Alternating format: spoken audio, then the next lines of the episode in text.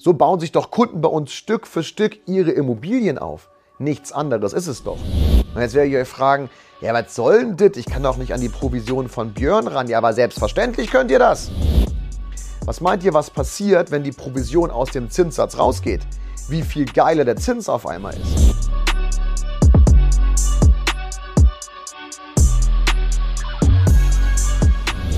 Moin Moin und herzlich willkommen zu einer neuen Folge Wohnen und Investieren mit eurem Björn Scher. Liebe Grüße aus dem Norden der Republik. Die Basis für die heutige Folge kommt tatsächlich von euch, weil ich nämlich die Frage gestellt bekommen habe, was ist denn eigentlich der perfekte Zins? Da musste ich tatsächlich ein bisschen drüber nachdenken, wie die Frage gemeint war. Und habe dazu mehrere Ansätze und das ist, glaube ich, auch ähm, für euch insofern ganz interessant, weil ihr diese Ideen auch mit übernehmen könnt in euer nächstes oder auch in das erste Immobilieninvestment. Für den, den Normalbürger, sag ich mal, der sich jetzt nicht jeden Tag äh, stundenlang mit diesem Thema Finanzen und Märkte und Banken und so weiter beschäftigt und dann in das Thema Baufinanzierung reingeht. Sowas entsteht ja nicht von heute auf morgen, sondern so ein Wunsch nach Eigenheim, der entwickelt sich ja. Man sieht es bei anderen und dann denkt man drüber nach, ach Mensch, Miete zahlen ist ja doch irgendwie doof äh, und kann ich mir das überhaupt leisten? Und irgendwann kommt man dann mit dem Thema Zinsen in Berührung. So, und jetzt haben wir natürlich eine große Herausforderung in Deutschland und das ist das Thema billig.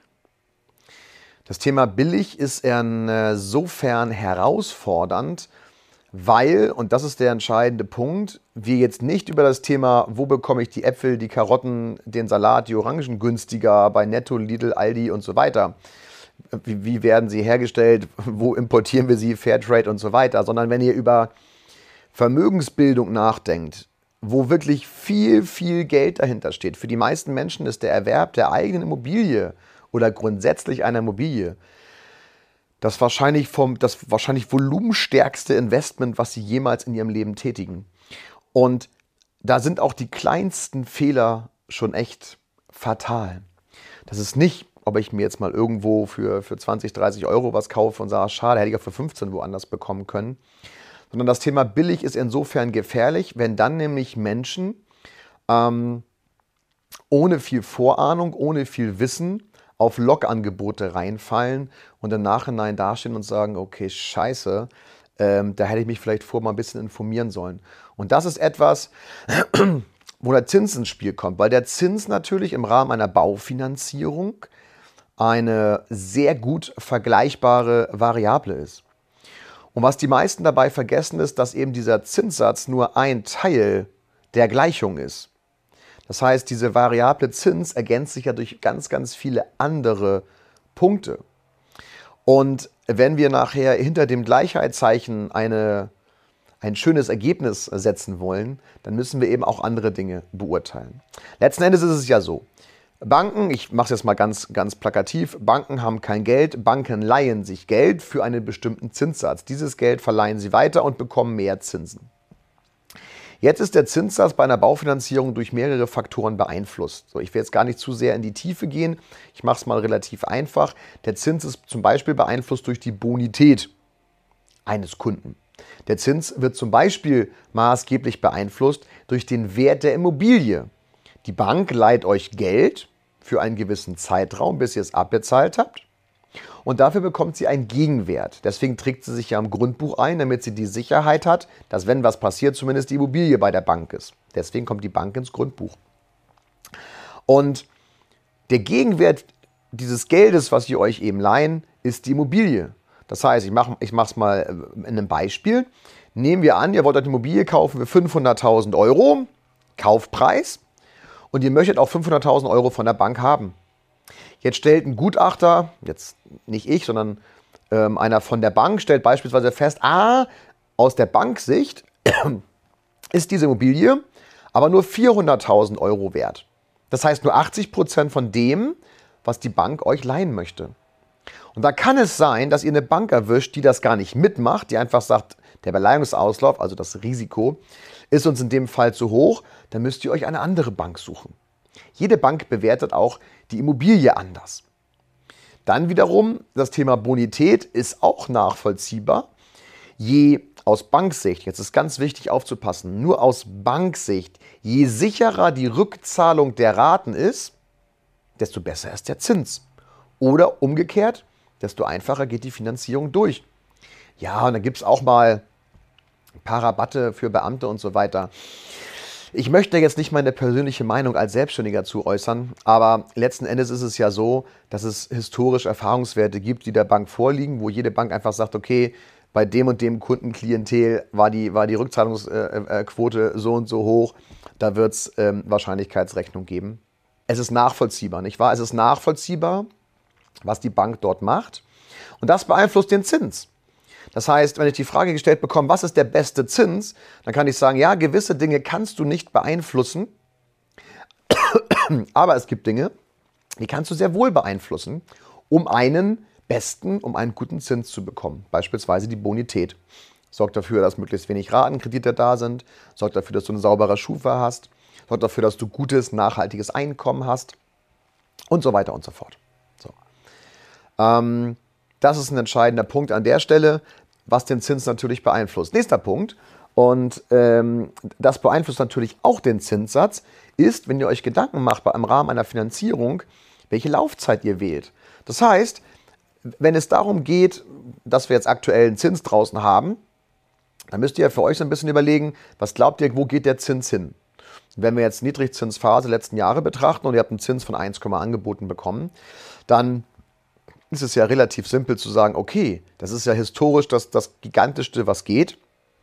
Diese 1% muss ich mir möglichst lange sichern. Jetzt gibt es Situationen, und jetzt gehe ich nicht nur auf die Eigennutzer, sondern auch auf die Fremdnutzer ein. Das heißt, ihr kauft eine Immobilie, um diese zu vermieten. Dann kann es sein, aufgrund eurer auch, eures Immobilienvermögens zum Beispiel, ich, ich mache gleich ein, ein, Beispiel dazu, ähm, dass eine Zinsbindung aber nur von ein, zwei, drei oder vier Jahren Sinn ergibt. Das heißt, stellt euch vor, ihr habt zum Beispiel eine andere Immobilie schon laufen, so ist es zum Beispiel auch bei mir. Ähm, und sagen wir mal, in drei Jahren läuft diese Zinsbindung aus. Jetzt ist ja die strategische Frage, ich kaufe mir heute eine Immobilie, mache jetzt eine 10-Jahres-Zinsbindung oder mache ich nur eine Dreijahreszinsbindung? Warum könnten drei Jahre interessant sein? Nun, weil die andere ja auch in drei Jahren ausläuft. Dann könnte man das kombinieren. Ich spreche immer von einem Konzept, wenn ihr mir so ein bisschen äh, zuhört und mich auch auf Social Media verfolgt. Konzeption wird in der Zukunft ein, ein maßgeblicher Erfolgsfaktor für euch sein. Denn nur die Kombination aus verschiedenen Assets macht, also verschiedenen hm, Anlageklassen, Möglichkeiten, also Investitionen, macht es für euch auch interessant, dort nachhaltigen Erfolg zu erzielen. Bedeutet, wenn ich zwei Immobilien habe, wo ich eine Finanzierung brauche, kann ich mir eben auch eine Bank suchen, wo ich beispielsweise beide Immobilien dieser Bank anbiete, dadurch mehr Sicherheit bei der Bank entsteht und der Zinssatz sinkt. Geile Nummer, okay? Das heißt, auch da einfach mal gucken, ja, ich verstehe den Ansatz der Sicherheit, den viele haben, dass man lange Zinsbindung wünscht. Aber wenn der Zins heute bei, ich sage jetzt mal 4,5 Prozent ist, was jetzt nicht ungewöhnlich ist, ähm, dann, dann kann es eben sein, dass der Zins, also jetzt muss man natürlich äh, überlegen, was von der Philosophie man verfolgt, aber es kann ja sein, dass ihr glaubt, dass der Zins in äh, fünf Jahren beispielsweise bei drei wieder ist. Also warum sollte ich mir jetzt zehn Jahre Zinsbindung aufheimsen, wenn ich nicht auch fünf Jahre machen könnte? Da müsst ihr einfach vergleichen, wie der Zins mit einer fünf Jahres Zinsbindung im Verhältnis zu einer zehn Jahres Zinsbindung ist. Also Zinsbindung, ganz wichtiger Faktor. Nächster entscheidender Punkt ist, was ist mit der steuerlichen Betrachtung? Ich bin jetzt kein Steuerberater und das ist natürlich auch keine finanzielle Empfehlung, die ich hier ausspreche, aber die Zinsen im Rahmen einer Baufinanzierung für eine vermietete Immobilie können wir 100% steuerlich absetzen.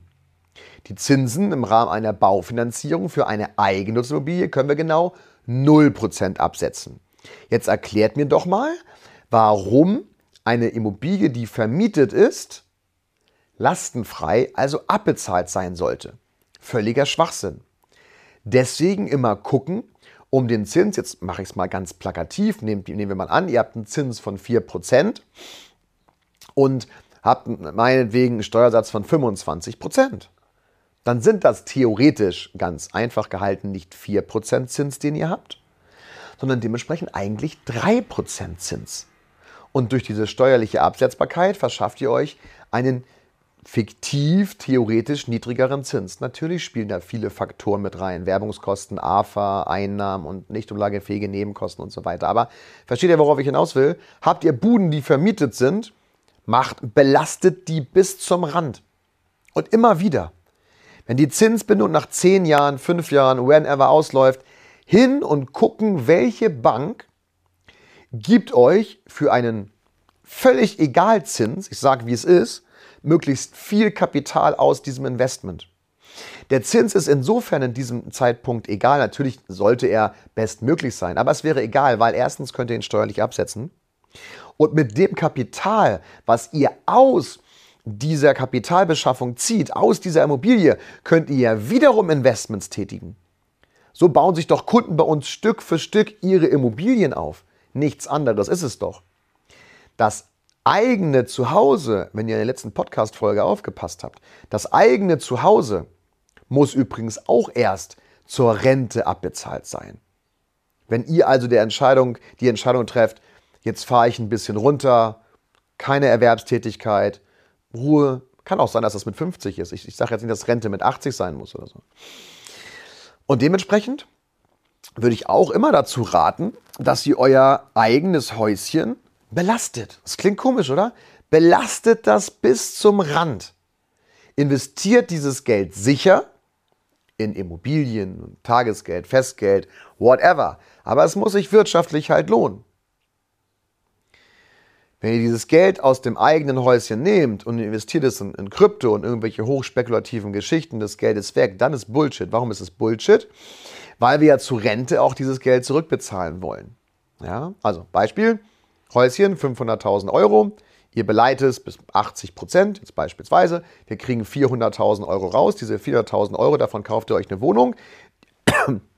Die Wohnung, also die Belastung von diesem Darlehen und die Miete aus diesem, na gut, für 400.000 Euro kriegt ihr ja fast schon, fast schon Doppelhaushälfte, ein Reihenhaus zum Vermieten, also umso besser.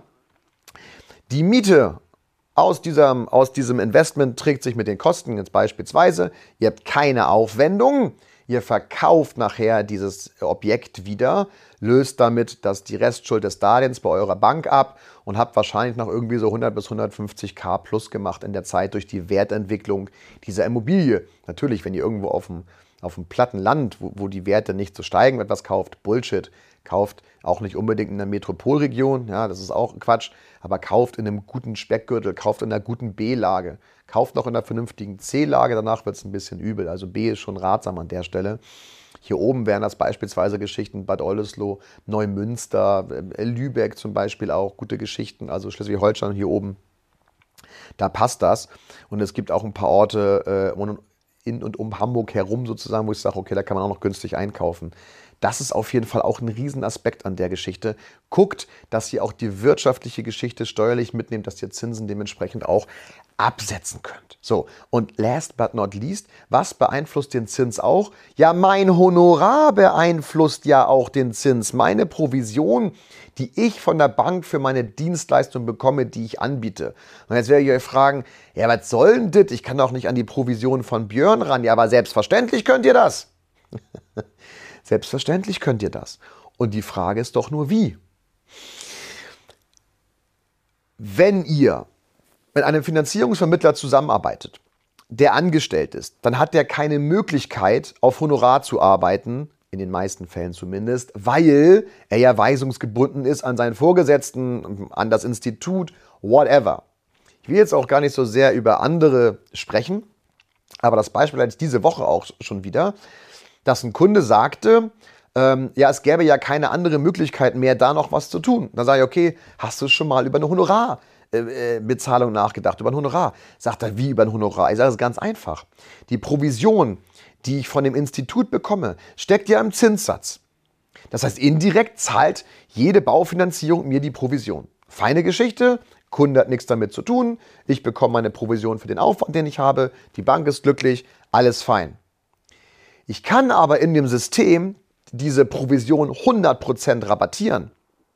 Was meint ihr, was passiert, wenn die Provision aus dem Zinssatz rausgeht? Wie viel geiler der Zins auf einmal ist. Was passiert im Umkehrschluss? Ich stehe da und sage, okay, jetzt verdiene ich nichts mehr an der Vermittlung dieser Provision, an der beratenden Tätigkeit, die ich vorher auch eingehe, fühlt sich irgendwie ungeil an. Könnt ihr nachvollziehen. Jetzt könnt ihr natürlich aber sagen, du, pass auf, ich schreibe dir eine Honorarrechnung. In welcher Größenordnung auch immer. Jetzt passiert Folgendes. Ich rabattiere den Zins, oder die Provision in dem Fall.